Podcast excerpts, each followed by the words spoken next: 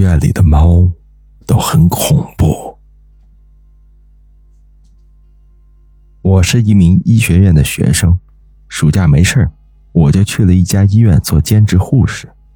我的工作就是在重症病房看护垂死的病人，这里每天都会见到死亡，可关键的是，这里大多数病人都在垂危状态，有些病人早晨看上去还很精神，中午却默默地离世了，而有些病人终日插着氧气管，却能撑很久。但是我总是知道哪个病人快死了，然后提前做准备，这一点上没人可以替代，所以我的薪水甚至是正式护士的好几倍。其实我只是个普通的学生，并没有什么神奇之处，我唯一的秘密武器就是灰毛。灰毛是一只灰色的老猫，行动时没有任何动静，就像一片羽毛一样，因此我给它起名灰毛。我很早就注意到它，医院里没有人特意喂它，也不见它在垃圾桶乱翻东西吃，而且灰毛从来不给这里添乱，一天到晚就只在走廊的窗台上趴着，绝不乱跑乱叫，病人们也都很喜欢它。但是如果灰毛跑进病房，跳上哪个病人的床头，从病人枕头旁走过的话，这个病人绝对活不过2个小时。这个秘密只有我知道，而我是经过半个月的观察之后才发现的。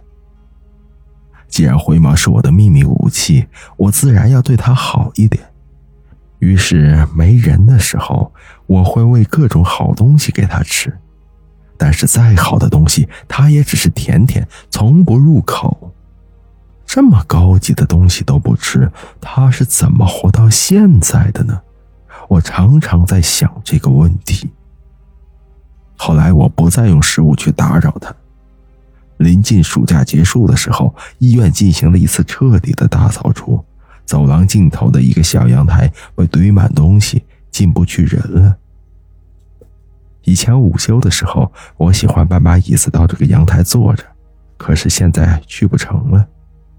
但是现在开始，灰毛开始往阳台跑了，它可以通过杂物的缝隙来去自如，真是只怪猫，去那里干什么呢？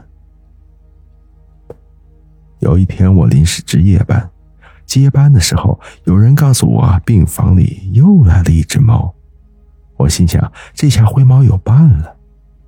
大概凌晨2点的时候，我去护士站取药，在走廊里突然听到有人在说话，声音极小。怎么可能？这么晚了，谁会在重症病房附近聊天？一般人是来不了这里的呀。